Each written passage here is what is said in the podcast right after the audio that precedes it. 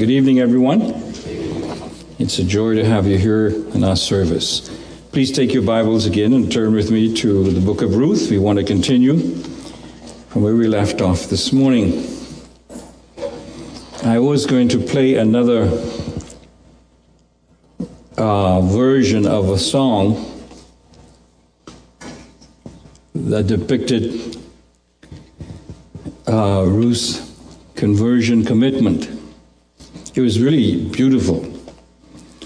But it was a version that played on. A, um, do you know what a Victrola is? Or was? Right? You, you know?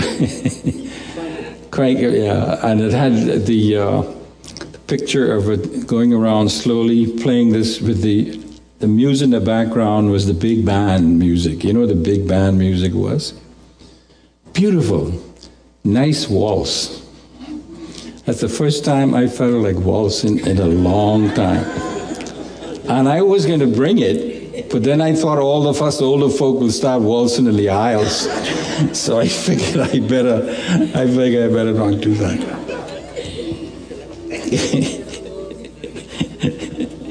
what you say, Shirley? Let it.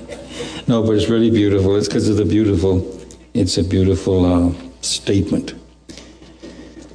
The book of Ruth. Now, we've called this Ordinary People. This is our message title from this book Extraordinary God. Because that's what you're going to see, and I think we've already seen it. We're ordinary people being used by, when I use that in a good word, in a good sense, mean um, utilized by God, an extraordinary God, to accomplish great things. And gleanings from the book of Ruth, it's a play on words here, because as we get into the story, especially this evening, I think, you'll see that Ruth was involved in gleanings. And uh, that's the idea here.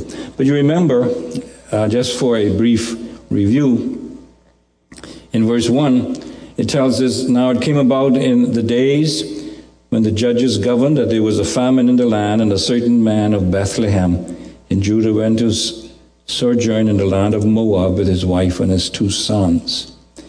And remember, they went to the land. Moab was about 50, 52 miles from Bethlehem. It's on the other side of the Dead Sea. But in order to get there, they didn't go across the Dead Sea.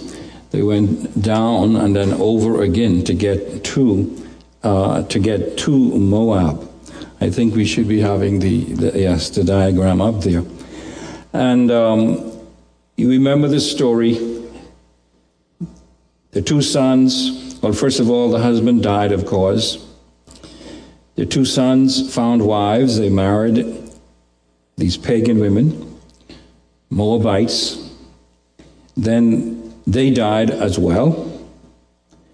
As a result of, result of that, Naomi decided to return to Bethlehem, and she was encouraging her daughters in law to remain in Moab with her people and with their gods. At first, both of them uh, were determined to go along with her. But um, Naomi finally prevailed, and off her return, she went back home. But not Ruth.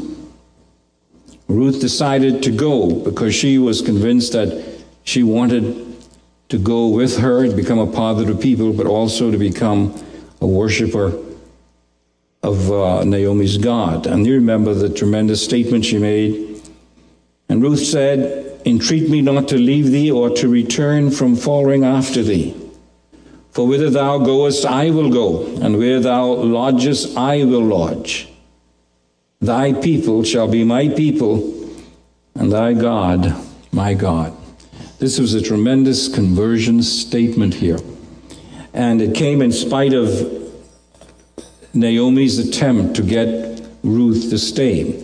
Look at verse, let's pick it up from where we left off today, this morning. Verse 8 Naomi said to her two daughters in law, Go return each of you to a mother's house, and may the Lord deal kindly with you as you have dealt with the dead and with me. So it appears that they had a good marriage. It appears that the wives of uh, the two boys, and the boys had a good relationship here. And this was a case where the daughters in law and the mother in law got along quite well. As you have dealt with the dead and with me, may the Lord grant that you may find rest, each in the house of a husband. You'll see a focus on this idea of finding rest. And this sort of pervades the whole story because even Naomi finally comes to find rest back in Bethlehem. And it gives the idea, the undertone, the undercurrent truth that people always seek, seek searching for rest in one form or another. And Naomi, uh, of course, did not have this rest when she was in Moab. And the daughters in law wanted to find rest. And we'll have the story to see that Ruth found rest in Bethlehem, the house of bread. We'll see that as we go on. But they said to her, No, we will surely return with you and your people. But Naomi said, Return, my daughters. Why should you go with me? Have I yet sons in my womb that you may be your husbands, that they may be your husbands? Return, my daughters, for I am too old to have a husband. If I said I have hope, if I should even have a husband tonight, and bear sons. Would you therefore wait until they were grown? Would you therefore refrain from marrying until that time? No, my daughters. In other words, what is being reflected here is the custom of the day. And we're going to come to this in a little while because it's an important truth. Custom of the day was that if the, son died or uh, if the husband died, then if there was a brother, then that brother would take that wife as her as his own to carry on the name. And so, what he's saying here, what she's saying here to these women, even if I were to marry again, it'll be so long, it's such a long time for you to marry the person that doesn't make sense. Are you going to wait that long? And uh, so she is reflecting a cultural uh, practice here. And we'll see the emphasis throughout this book on these cultural things that played such an important role in this wonderful story here. But notice now what happens. It is harder for me than for you. Now, Mary, uh, uh, Ruth, uh, rather Naomi's name, name means pleasant or enjoyable or happy, anything along that line. But now we see a bitterness in her soul. It's harder for me than for you. Now, notice the reason she's saying that. For the hand of Yahweh has gone forth against me. She's actually blaming God for, his for her misfortune. And perhaps it reflects her own thinking as to whether or not they should have gone to Moab in the first place, whether she should have followed her husband to go into the land of Moab. Perhaps it reflects that. But at this point here, She's saying that God is the one who's responsible for bringing all of this misfortune upon her. God's judgment, in other words, is resting upon her. The death of a husband, the death of her two boys, being left destitute. She says, God is doing that to me. That's quite a thing. Because as you go through here, you get a mixture of Ruth's attitude, and sometimes she's very strong in her faith. You'll see it coming through. Other times, she seems to be blaming God as here. Keep that in mind as we go through, because these are the little signals you have to look for in this story if you're going to get the picture as to God's sovereignty behind everything that is going on here. Verse 14. And they lifted up their voices and wept again, and Orpah kissed her mother in law, but Ruth clung to her. Uh, that's another important word The Ruth clung to her. This is a daughter in law clinging to her mother in law. In the book of Genesis, we have the command to the husband to leave the family so what? He might cleave to his wife. And we having the same sort of a truth but the relationships. But in this case, it has to do with the daughter in law and the mother in law. And you see, the reason why this is being expressed here is because God is pointing out in all of these little instances that it is this relationship that has a tremendous impact upon the genealogy of Jesus Christ. The relationship between a mother in law and a daughter in law. She clung to her, she cleaved to her. She wouldn't let her go. And then we have this wonderful statement. We looked at it already, so we won't take time tonight to go over it again. Tremendous, but this is a conversion statement. This isn't a promise that a husband is making to a wife or vice versa. Now, maybe you can do that, but in the context, that's not what it's for. God is emphasizing this special relationship between a daughter in law and a mother in law because it has to do with the genealogy of Jesus Christ. Without this relationship, I'm saying this from a human perspective, there would be no Jesus. I'm saying that from a human perspective. You'll see that at the end of the book. Notice now verse 18. When she saw, that's Naomi saw that she, that's Ruth, was determined to go with her, she said no more to her. Now that doesn't mean she stopped talking to her because she was mad. It simply means that she realized that Ruth had made up her mind. She had made a choice. And this choice was final. She had made a commitment, and there was no turning back. And every time I read this passage, I remember when I first became a Christian. One of the first little songs I, uh, hymns or choruses I learned to sing was, I have decided to follow Jesus. No turning back. No turning back. That's Ruth. I've made this decision. No turning back. Is your conviction to follow Christ that strong? No turning back. And people know that. They look at you. I knew you were in the past. Are you always going to be this Christian you say that you are now? Oh, I, I remember, again, see, this is a sign of old age. You start talking when, being, when you're young. When I became a Christian, I was working at the post office. And I had my section boss there. I'm not going to call his name, but most of you probably would know him. And he came up to me when I was putting the letters in the post office. He says, Alan, he said, I'm going to be the devil to you. I only can give you two weeks. And he used to come up to me just about every 15, 20 minutes to, in my ear and whisper all kinds of obscenities and all kinds of things. Two weeks. He always kept saying that. Two weeks. Well, of course, God was faithful. And I remember years after that, he was even postmaster for a while. I remember I met him in a restaurant one time. He said, Alan, you say you went longer than two weeks. See, I had decided to follow Jesus. No turning back. No turning back. Young people, that's the kind of conviction, the decision you need when you say that you have accepted Christ or you're a Christian. Nothing, nothing should be able to turn you back from following Jesus Christ. That's Ruth now. I've decided to follow you to become a follower of this God of yours, and there's no turning back. Verse 19. So they both went until they came to Bethlehem. Again, that's another beautiful, a lot of little words that are used in here. If you know other scriptures, they both went. As another indication of closeness. You remember when Abraham took his son up the hill? to worship where he was supposed to offer him, they both went.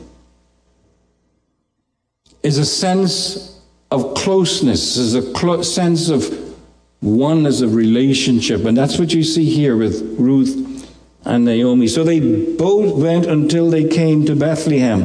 And when they had come to Bethlehem, all the city was stirred because of them and the women I like this emphasis on women. Eh? They ain't saying nothing about the men here.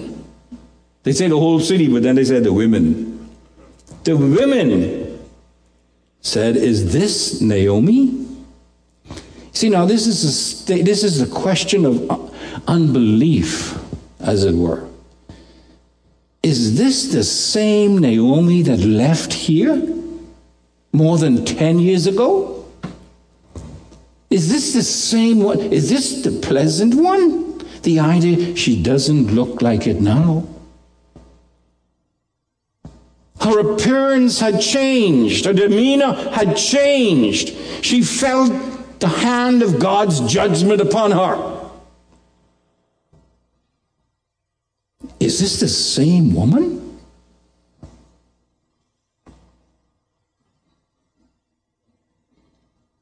Notice what she says. She said to them, Don't call me the pleasant one.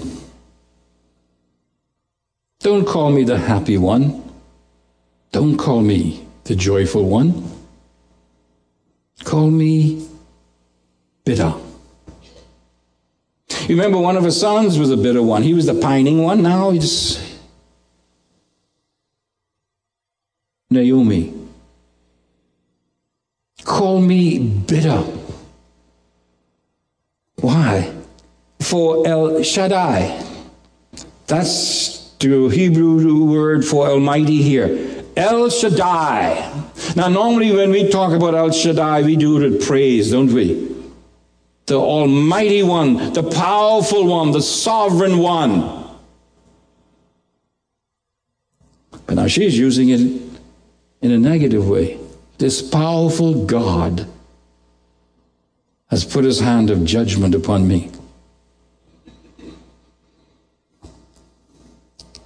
He has dealt very bitterly with me. Isn't that something to charge God with? Have you ever come to that point in your life? Do you know there's a lot of people in our community right now with that attitude because of the economic situation and problem? God has dealt very bitterly with me. My job is gone. It looks like my house is going. What have I done, God? And some are bitter against God. You see, somewhere along the line, there was a closeness, there was an intimacy that was lost. This Almighty El Shaddai God, who was looked upon as the one who blessed and protected and provided, no longer does that. Now he treats me bitterly, with bitterness. Somewhere along the way, circumstances had driven her away from an intimacy with God. Has that happened to you? Please don't allow circumstances to draw you away from intimacy with God. They should push you closer to Him. She goes on. The Almighty El Shaddai has dealt very bitterly with me. I went out full. See, it's the idea here, and this is why it seems a little difficult for people to understand why her husband would take up a family and leave. Because according to this, when she went out, she was what? She was full. You see, it's like me going into the house, says, Nancy, pack up. I'm going to Cat Island. Just like that. Now you look at me, what? What you going to Cat Island for? Well, things a little tough here. What you going to Cat Island for? Things tough over there too. You see, in other words, looking back now, you wonder if that was a foolish choice on the part of a husband and the family. And whether when she went, she went against her will, but she was following her husband. Because she went out full. Leaving the house of bread full. Happy, pleasant. But now she's back. She's all drawn and withered, and she's bitter. God has done it. Has He done it because we did the wrong thing? We were showing a lack of faith by leaving? I went out full, with the Lord, that Yahweh, has brought me back empty. Empty. Why do you call me pleasant? Since Yahweh has witnessed against me and El Shaddai has afflicted me. She's using the names of God in a different way here. Because you see, Lord, Yahweh is a covenant keeping God. It's a God who keeps his promises, his covenant. El Shaddai is the powerful one, the almighty one, who does what he wants. So she seems to be, I, I don't know whether I can trust you or not. You seem to use your power against me. It's a kind of experience that we have when we face difficulties. And we're tempted to take our eyes off the one that all along we're calling the faithful God. But just because we have a little problem, all of a sudden, he's not faithful anymore. We walked with him and all the things were clear and beautiful and there was light. But now we get into the darkness a little bit and we say he's not with us anymore. That's Ruth. Or rather, that's Naomi.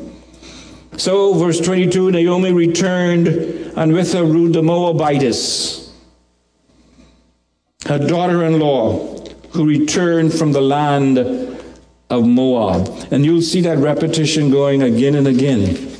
Ruth the Moabitess from the land of Moab. The author, the divine and human author, is focusing on this woman. She's not a Jew. She's not one of the people of God. She's a Gentile. She's a pagan. She doesn't belong with it. That's the idea. She is someone who is different. That's the focus. And you see, we're going to see a, a, wonderful way the divine and the human author combine to bring truths here. The author, the divine author, they, he makes a statement. But then the divine author makes a statement. Perhaps the human author doesn't realize it, but it's being made anyway. You see the hand of God in these circumstances that look so human.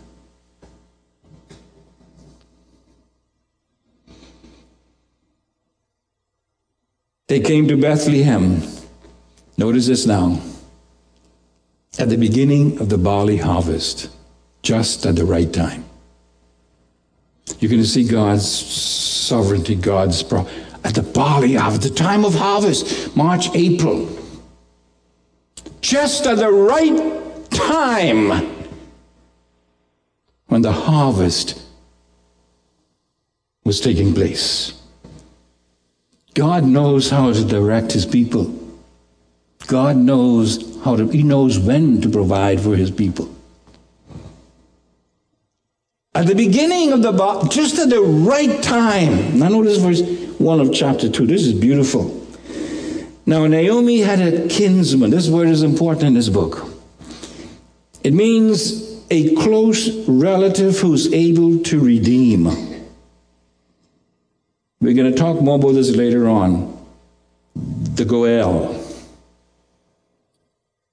Kinsman Redeemer. Now, it has nothing to do with spiritual salvation, but it has to do with helping out a relative in the time of dire need. And so the divine author brings this in. Naomi had a relative who's able to redeem in times of problem. That's the meaning here. Naomi had a kinsman of a husband, a man of great wealth. That was necessary. To redeem, you have to have something to redeem with. To redeem means to purchase, to pay a price for. You can't pay a price if you don't have anything. This man was rich.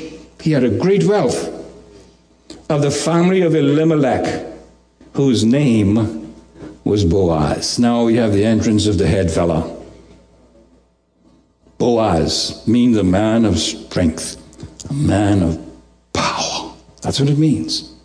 Man of strength, a man of power. So we introduce now to the head guy, the head fella.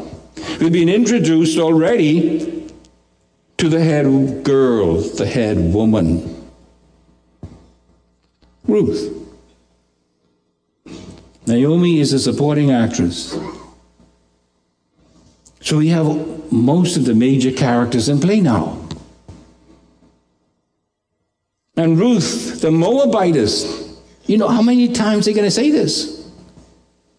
Said to Naomi, Please,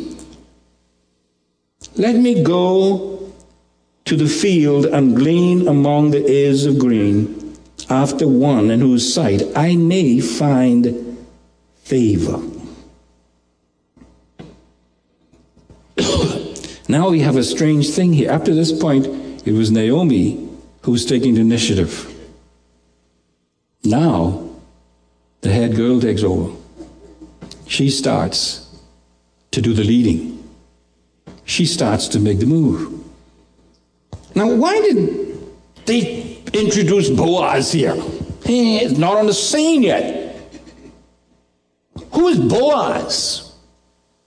You see, now we're getting to understand why this book here, the book of Ruth, is in the Bible. Let me give you, I'm coming back to it, but turn over to Matthew chapter 1. We just mentioned this here, and we'll come back to it because it's so exciting here the way the author has this arranged in his little book. Matthew chapter 1.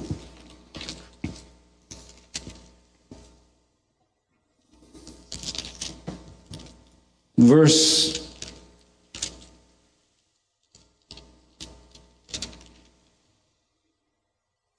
6. Jesse, well, let me go back to verse 5.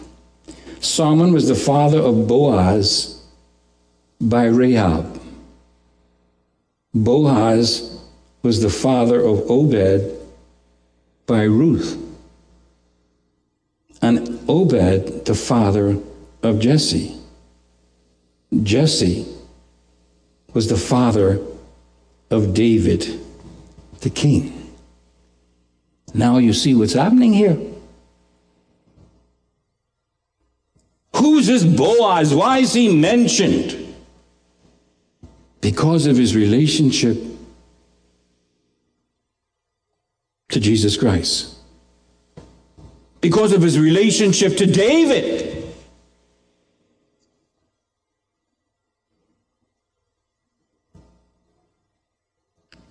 Notice who's involved in this Rahab. Rahab is from the city of Jericho. And she had become a believer in the God of Israel. You remember when Israel, the people of Israel, was coming towards the city, she opened her doors to the spies, she hid them. You remember that? And she said, when she was asked why she did it, says, I've heard about this God.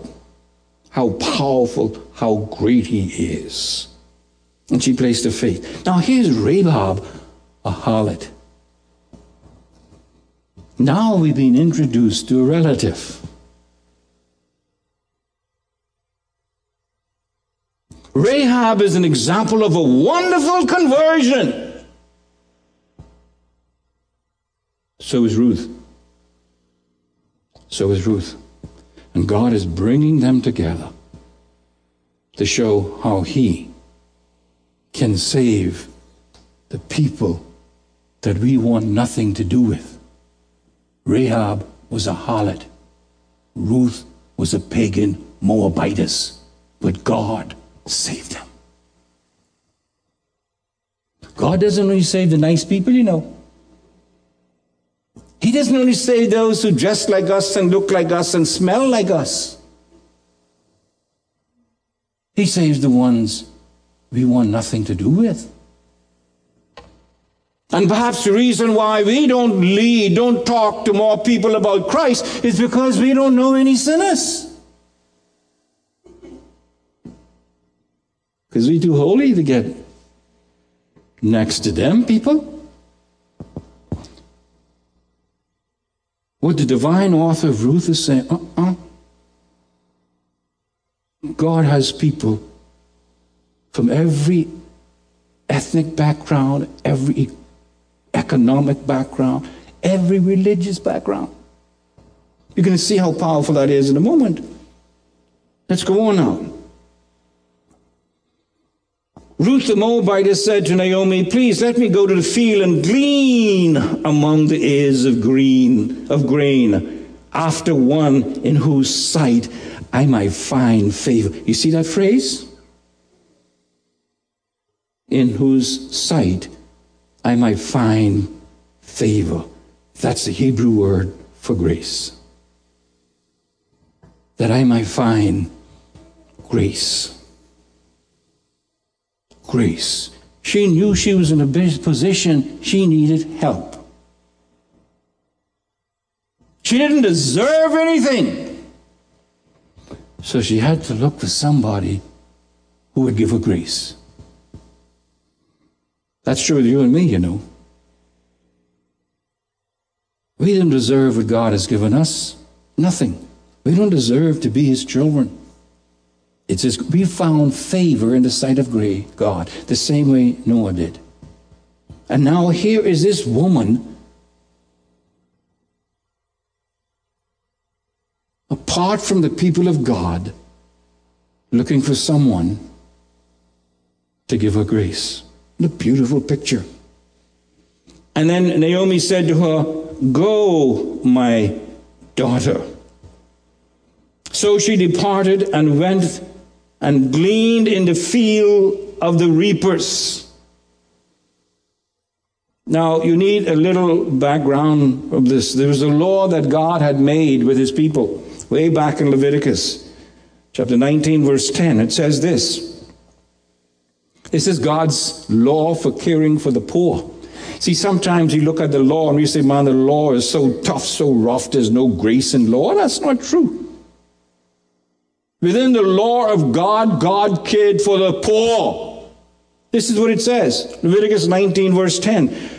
Do not go over your vineyard a second time to pick up the grapes that have fallen. Leave them for the poor. And notice this and the alien. It speaks volumes today. I am the Lord your God. The idea I care for everyone.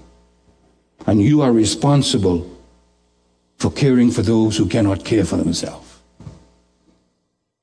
So it appears that Naomi explained to Ruth the law. In other words, we have here an example of a woman who was always talking about her God, even though she's having a rough time. She explained about this law. And so uh, Ruth said, okay, if there's a law like that, man, let me go out so I could get some food for us. Someone might give us grace. Now, here's one of the most amazing statements made in Scripture. Notice what it says. So she departed and went and gleaned in the field after the reapers. And she happened to come to the portion of the field belonging to Boaz. You saw that word there? She happened. Just by accident. Just by perchance haphazardly my foot. That's the human author. She happened. That's not the divine author. This was ordained. This was planned by God. This is one of those beautiful examples where we see the divine and the human authors coming together. The human author writing this. But you know what the divine author was thinking? You remember in Acts chapter 2?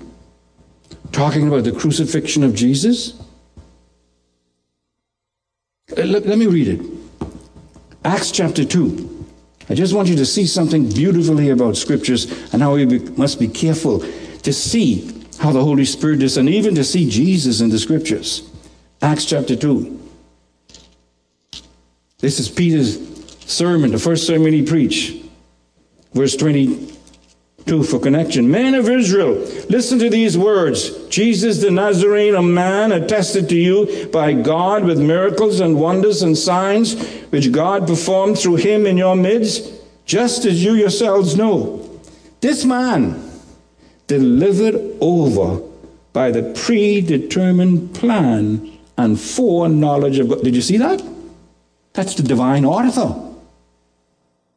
Moving the human author to reveal what God did within the councils of the Godhead. You nailed to a cross by the hands of godless men and put him to death. That's the human author. That's all they could see. But from the divine author's point of view, this was the plan of God, and man was carrying out the plan of God. Human and divine working together to accomplish the plan. That's what's happening here. She happened to come on his field. No, no, no, no. God had planned that she would come to Bethlehem at the beginning of the harvest so she could go to the field of Boaz. God's sovereign hand is behind it all. God's providence.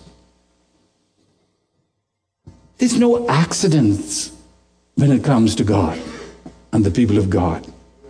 She happened to come to the portion of the field belonging to Boaz, who was of the family of Elimelech. What? This was no accident. This was the fulfillment of a plan set in motion by God long, long ago before it happened. We must understand this, beloved. God works everything out according to his plan and purpose for our lives. Watch out how we say that was a mistake. That's just a chance accident. I just happened to meet him and was able to lead him to Christ. No, no, no, no, no, no, no. That's how God planned it.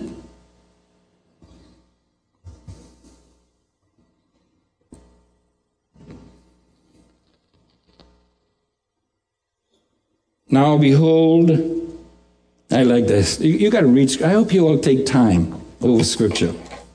Now, now behold, I, some of you will just go over that. Hey, now behold. What, what is this divine author saying? Listen to this carefully. Just happened that Ruth goes to the field of Boaz, a kinsman redeemer of Naomi. If it's one thing that Naomi needed was a kinsman redeemer. If it's one thing she needed was somebody who's able to save her. And here's Ruth going to look for someone who would offer her grace. Where does she go? To the field of Boaz, kinsman redeemer. Accident? No. Now behold, listen, to, look at this now. Isn't this something? This was the author saying. Now behold, look at this. What? Boaz came. when? At that very moment. Isn't that something? That's what the author says. Now, but oh, now listen. She goes to the field, and right at that time, right at that moment, isn't that amazing? This rich man, this businessman, going all over the place, he just happens to come back to his field when Ruth the Moabitess came to it. Accident my foot. Behold, Boaz came from Bethlehem right at that moment and said to the reapers, May Yahweh be with you. And they said to him, May Yahweh bless you. This shows the character of this man. He had good relationships with employees. You're talking about management and, and, and labor. Is a good example of them working great. The man had a good relationship with his people. There was a good relationship, great management and labor relationship here, shows the character of Boaz. Then Boaz said to his servant who was in charge of the reapers, Whose young woman is this? Now, boy, sometimes you wish you could. That's not really what it says. When Boaz, Boaz looked at Ruth, he said, Wow, who is this young chick? Love at first sight. Love at first sight. Who is this young chick? Notice it says young woman.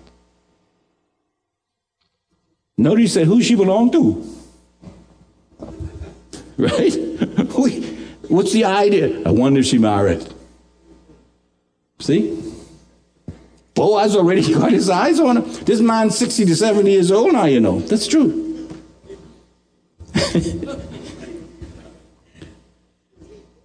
wow! The servant in charge of the reapers replied, She is the young, notice that? Moabite woman who returned with Naomi from the land of Moab.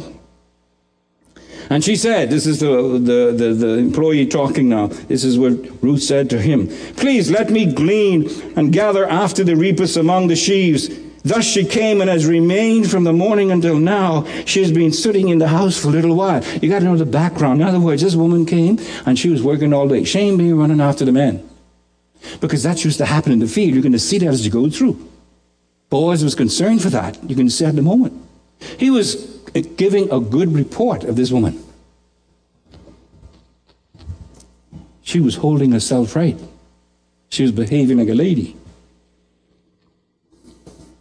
Then Boaz said to Ruth, Listen carefully, my daughter. She's a little older. In fact, one version says, My dear. I like that one better. Listen carefully, my dear, my daughter. Do not go to glean in another field further. Do not go to glean in another field. Furthermore, do not go from this one, but stay here with my maids I don't want you to get out of my sight. You got to see what's going on here, man. This man is hot after this woman. Notice today, verse 9.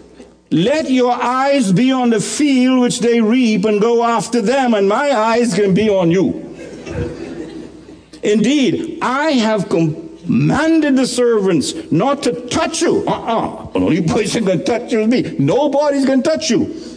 When you are thirsty, go to the water jars and drink from what the servants draw. Listen, no one's going to touch you. You're mine. I'm going to take care of you. That's the message he's sending. Then she fell on her face, bowing to the ground, and said to him, Notice this beautiful phrase Why have I found favor. Why have I found grace in your sight? Beautiful picture of redemption and of us finding grace in the sight of God. Now, if we had time, we'd go to Ephesians 2 and Ephesians 3. And we'd see that once we were not the people of God, we were separated. We couldn't call God our God. We couldn't call the people of God our people. We were separated. But then we found grace in the sight of God, and He broke down all of the partition between us, and He's made us one in Christ. That's grace.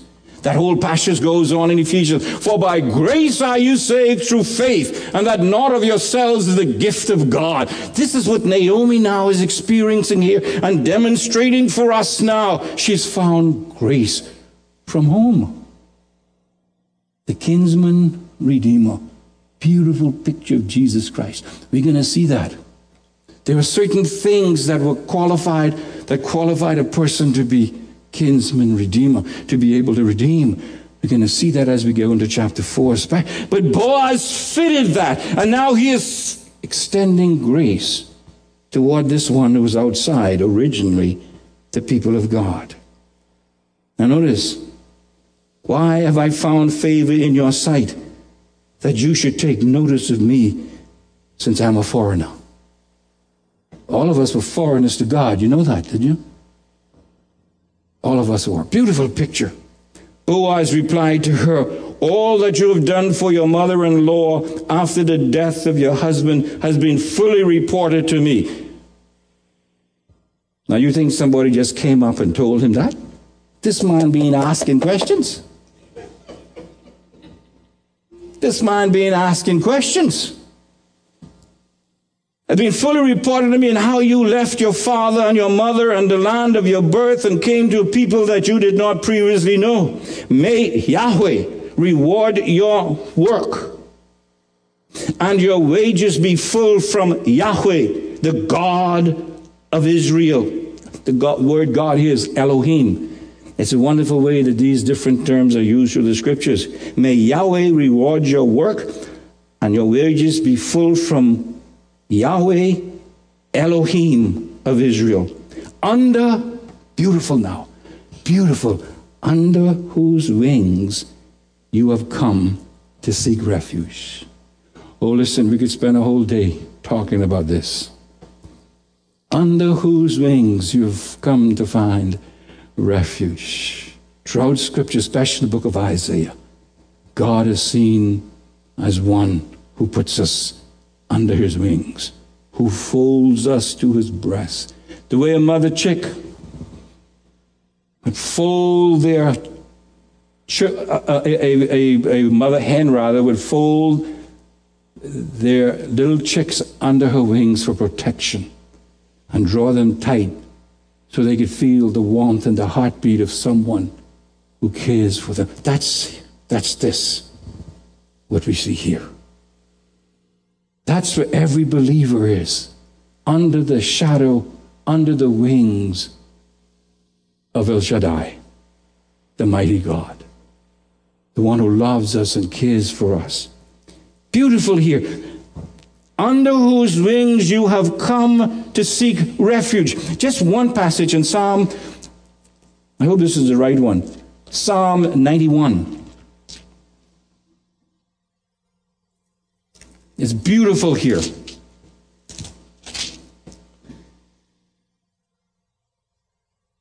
I'll read from verse 2 for connection. No, I'll read from verse 1. He who dwells in the shelter of the Most High will abide in the shadow of the Almighty. I will say to the Lord, my refuge and my fortress, my God in whom I trust. For it is he who delivers you from the snare of the trapper and from the deadly pestilence. Listen now. He will cover you with his pinions, and under his wings you may take refuge. His, faithfulness, his faithfulness is a shield and bulwark. Under his wings you will seek. That's exactly what Ruth is demonstrating for us. Isn't that beautiful? See, this book tells us a lot, not just about this wonderful love story, and it is wonderful, makes you feel young again. But it tells us about the providence and the sovereignty of God. It tells us about the fact that God cares for us and He protects us. Even when there's times of trouble, God is still there to fold us under His wings. Then she said, I have found favor in your sight, my Lord, for you have comforted me. That's what they were looking for peace and comfort. And now she has found it. You have comforted me, and indeed have spoken kindly to your maid servant, though I am not like one of your maid servants. A people who are far off who are not a people of God. Now, because of the grace of God, we are at the people of God. We have been brought into his household. We have been made one. No more foreigner. No more an alien, but a part of the family of God. Why? Because we have found grace in the sight of our Redeemer our kinsman redeemer. And Ruth is a beautiful example of that. God takes these natural events and circumstances to portray his great love for us. Isn't that wonderful? His great plan for us. I, I got to stop you. I was hoping to finish the book tonight. You believe that?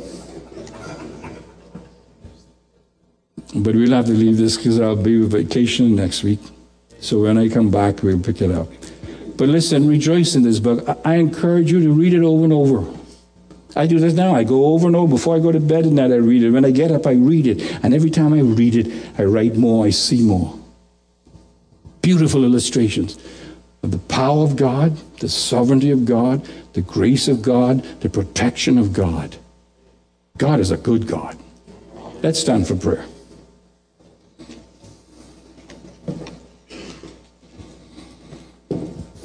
Take a few moments and just reflect on God's grace towards you as an individual, your family, and just thank Him for being your kinsman redeemer and the fact that you found grace in His sight.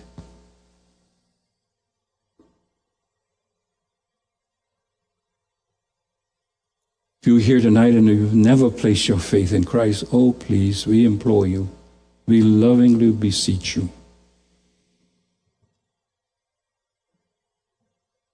Place your faith in Him, your kinsman redeemer, the one who died for you, the one who is able to redeem you, and the one who did.